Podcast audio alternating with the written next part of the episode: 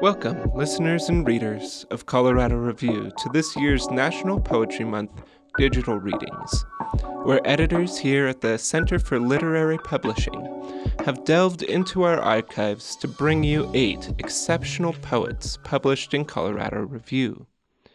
We hope you enjoy this journey through the history of poetry here at the magazine as we move across decades from the winter of 1956 all the way to the summer of 2017.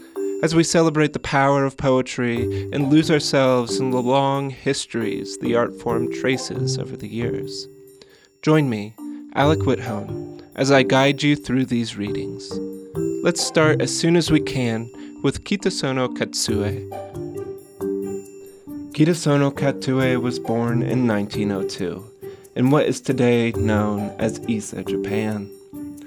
Perhaps best known for his plastic poems, a series of surreal images with little, if any, text, his work anticipated forms such as cut up, concrete, and visual verse.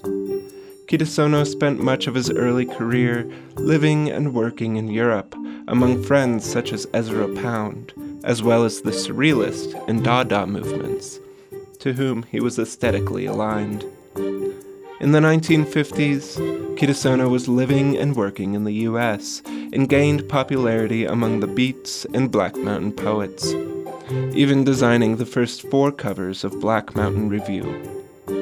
His self translated collection of poems and drawings, Black Rain, was published by Divers Press in 1954. And two years later, he published the following poem, A Black Chapel, in Colorado Review's first issue in the winter of 1956. Please enjoy.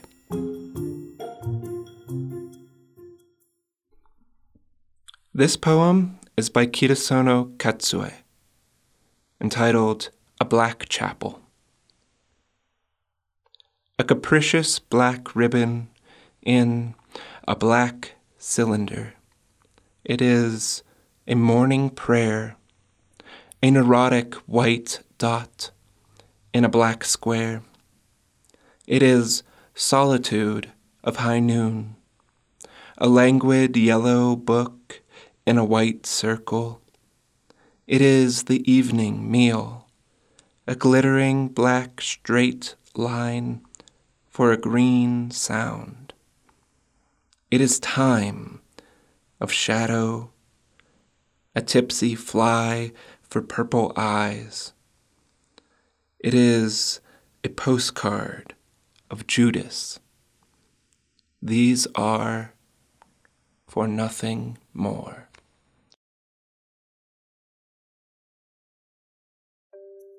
Our next poet, Rosario Castellanos, born in 1925 in Mexico City, is widely considered one of the most important women poets of the 20th century.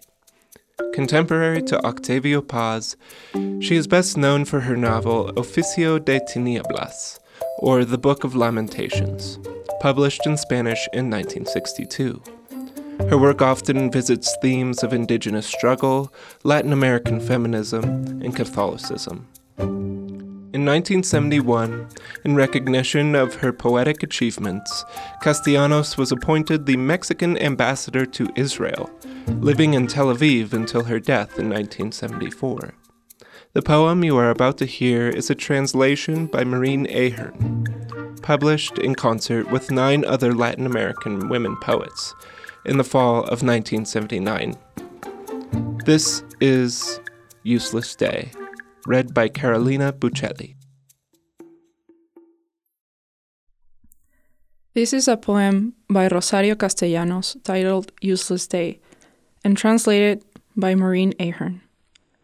Nocturnal water, primeval silences, the first forms of life, struggle, a crushed scale, blood and horror have flown through me. A net in the depths, I return, rising to the surface, without a single fish.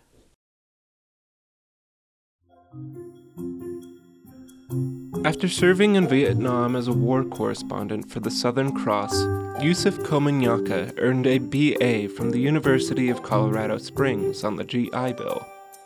before getting his MA here at Colorado State University.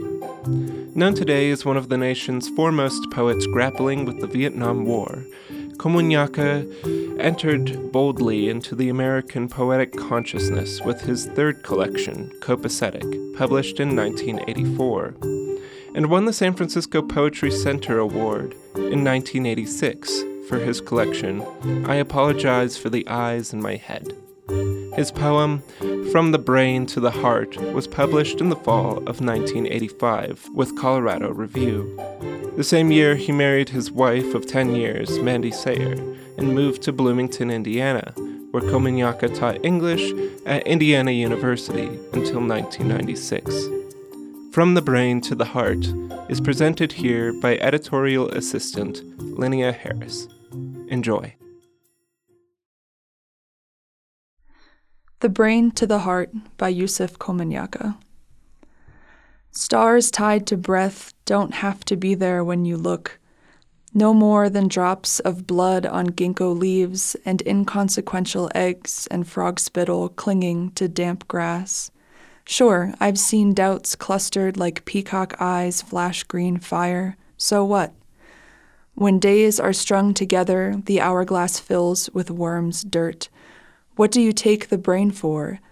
I know how hard you work in that dark place, but I can't be tied down to shadows of men in trenches you won't forget. You look at a mulberry leaf like a silkworm does, with all your insides, but please don't ask me to be responsible.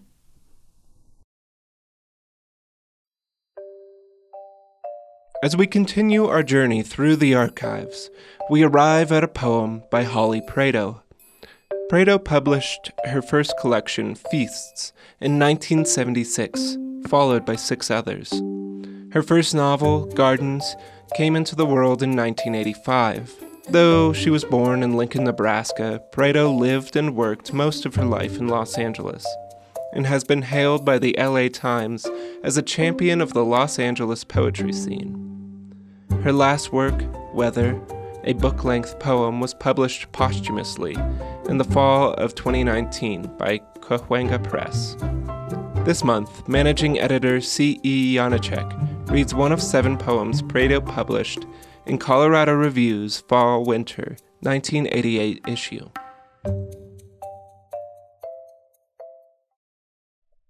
This is a poem by Holly Prado titled Never another light than this. In moon, crescent, the sickle, the sharp edge of myself as a knife.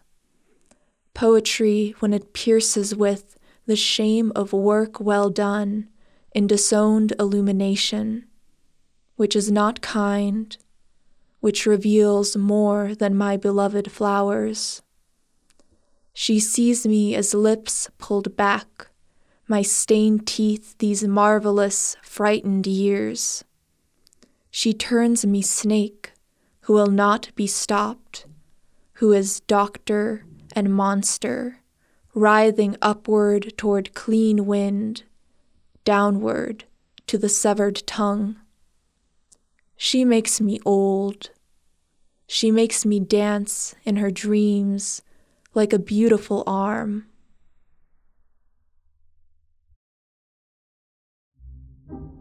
Toi Derricotte published her first collection of poetry, The Empress of Death House, in 1978. Two decades later, her collection, The Black Notebooks An Interior Journey, won the Anisfield Wolf Book Award for nonfiction. The same year that her collection, Tender, won the 1998 Paterson Poetry Prize. Derricotte's work contends with womanhood, race, guilt, and a reckoning with the self that interrogates the nature of identity.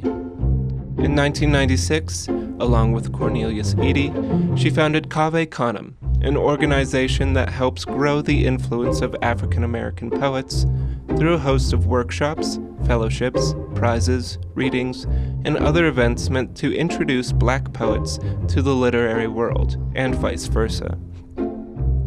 The following poem by Derricotte was published in Colorado Review's 1989 Spring Summer issue, the same year she published her collection, Captivity. with the University of Pittsburgh Press, where Derricotte still teaches today. The Wedding by Toi Derricotte for Dina Burland.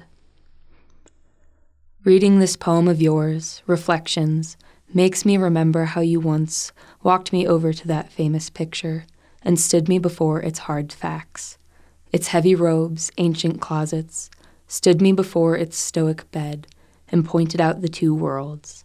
The first, where the maiden gave her life away, looking down demurely, and the second, a mirror staring, blankly as a witness, that clear teardrop, the artist's eye. I think we were in love with marriage. We saw that in contract, the rubbed woods and polished pewter of a past, a history to call our own. But the mirror at our back is the window we promised ourselves, always our way out. It is a third world where we are now, standing together outside that picture. We stare at each other's faces, record the changes, the dreams, the fell and ashes at our feet.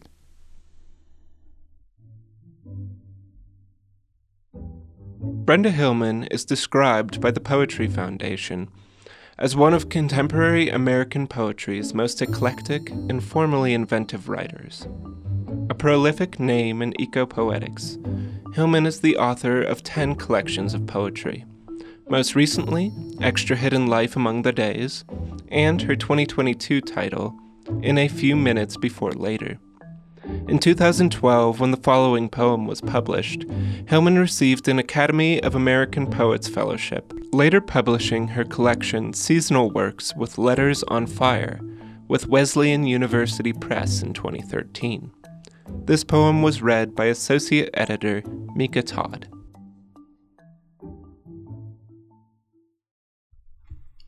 After the Feast at Year's End by Brenda Hillman. The flash, a low cry, a storm took the lights. Where were you when the glass broke? Were you in the field with a startled heart? Earth's axis tipped twice in the dark, and nothing gleamed in a singular way.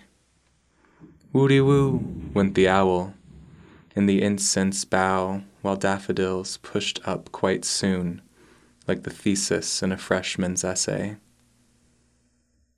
The dead are patient among the trees.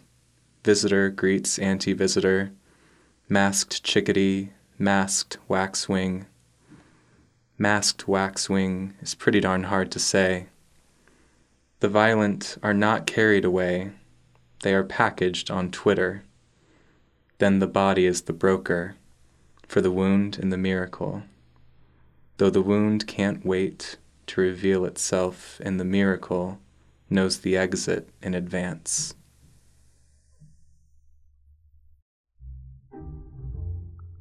Victoria Chang is the author of six books of poetry, starting with Circle, published with Crab Orchard Review and Southern Illinois University Press in 2005. Her recent work, such as Obit or her epistolary Dear Memory Letters on Writing, Silence, and Grief, deal with themes such as loss, trauma, family, and nationality. In addition to her poetry and nonfiction, Chang is the author of two children's books and the anthology Asian American Poetry The Next Generation. She holds degrees from the University of Michigan, Harvard, Stanford, Warren Wilson College, and currently teaches at Antioch University in Southern California. Her seventh collection, With My Back to the World, will be available from Farrar, Straus, and Giroux in 2024. This poem was published in the fall winter 2012 issue of Colorado Review and is read now by Tasha Seebeck. I used to, my father used to, I used to sit in a living room with my. by Victoria Chang. I used to, my father used to, I used to sit in a living room with my mother's thousand miniature teapots, used to talk to my father about, used to talk about letters A A P L G O O G Y H O O.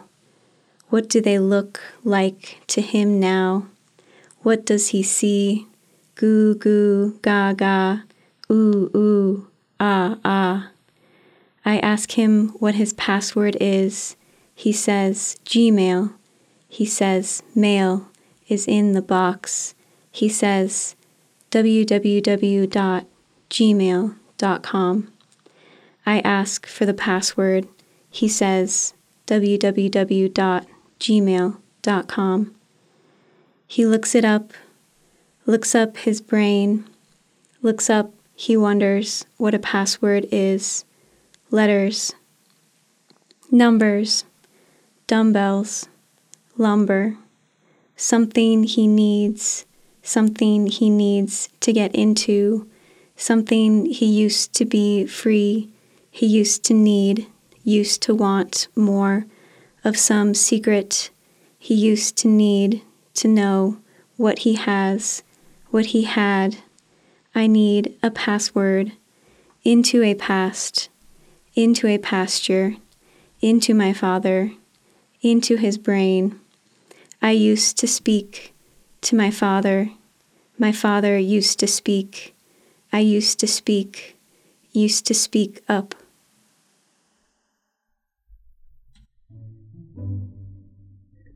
With two collections of poetry under his belt, Kaveh Akbar is already a rising star with the success of Calling a Wolf a Wolf in 2017 and Pilgrim Bell in 2021.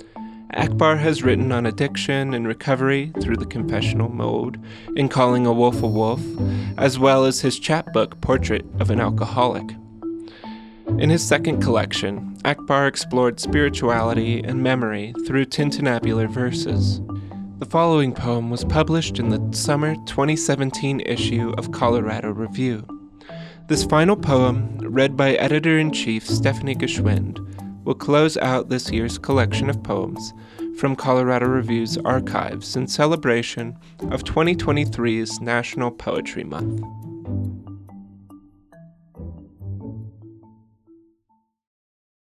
On Bridges and the Shadows of Bridges by Kaveh Akbar. Crumble them if you must, but if you do, I will withdraw my pleasantries and boil all your chickens which are purring now behind my house.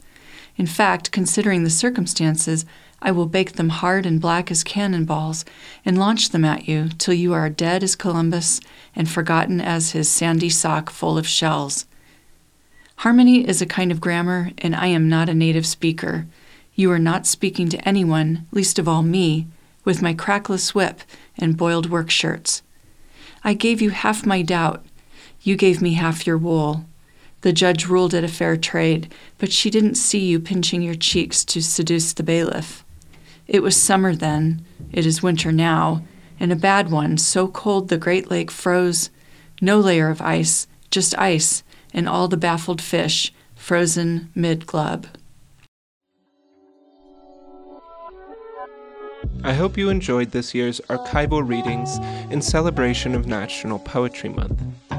For more great content, you can follow Colorado Review on Twitter, Facebook, and Instagram, or subscribe to our newsletter in the About section of our website. You should also visit the website bookstore where you can find new issues of Colorado Review as well as full length titles published by the Center for Literary Publishing. If you like the work we're doing and want to offer your support, you can also donate by scrolling to the bottom of our homepage. I sincerely hope that everyone listening has had a June full of poetic nourishment. Thank you so much for listening, and I hope you return for future projects like this one.